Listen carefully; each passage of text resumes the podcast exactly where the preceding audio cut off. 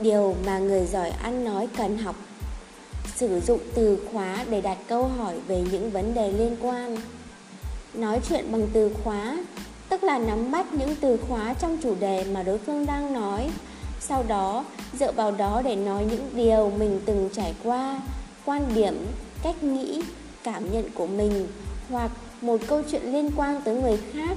Từ đó duy trì cuộc nói chuyện giữa hai người. Ví dụ, có người nói với tôi, cà phê này không ngon. Lúc này, tôi có thể dựa vào hai từ khóa, cà phê và không ngon để trả lời. Nếu dùng từ khóa là cà phê thì có thể nói thế này. Cà phê này pha chưa đủ thời gian, nếu đợi thêm 5 phút thì sẽ ngon tuyệt.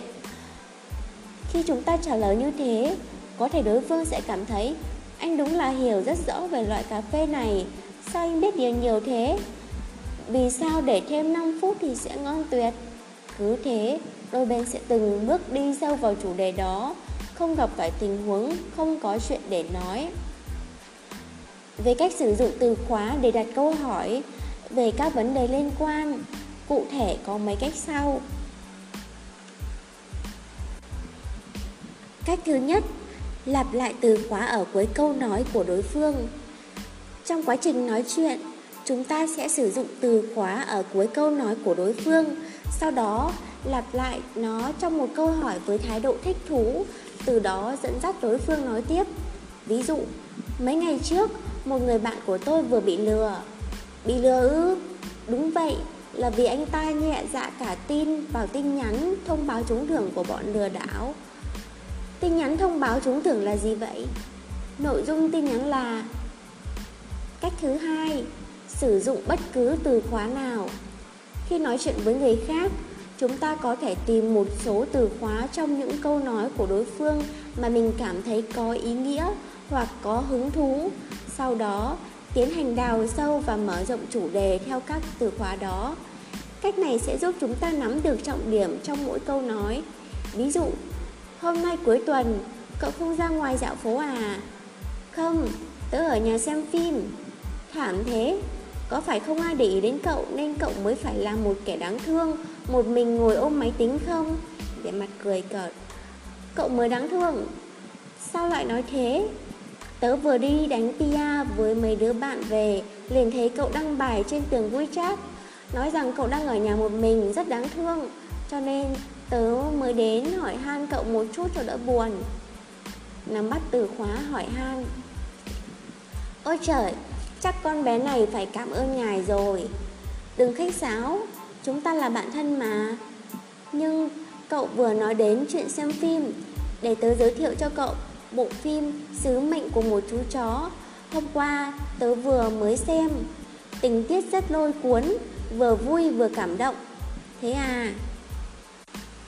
Cách thứ ba Từ khóa cộng những trải nghiệm, suy nghĩ, cảm nhận liên quan theo cách nói chuyện này, chúng ta sẽ sử dụng một từ khóa nào đó trong lời nói của đối phương, sau đó chia sẻ những câu chuyện và suy nghĩ của mình hoặc của người khác xoay quanh từ khóa đó. Ví dụ, khi chúng ta đi ăn cơm với bạn ở nhà hàng, người bạn nói, sao mùi vị cái bánh trứng này lại không giống lần trước nhỉ? Sau khi nắm được hai từ khóa bánh trứng và mùi vị, chúng ta có thể trả lời, ừ, có hơi khác chắc lần này họ cho nhiều sữa lắc hơn. Khi chúng ta nắm bắt từ bánh trứng và nói ra câu này sẽ gợi lên càng nhiều nghi vấn trong lòng đối phương. Ví dụ, cậu biết cách làm bánh trứng à? Sao cậu biết trong đó có thêm sữa lắc?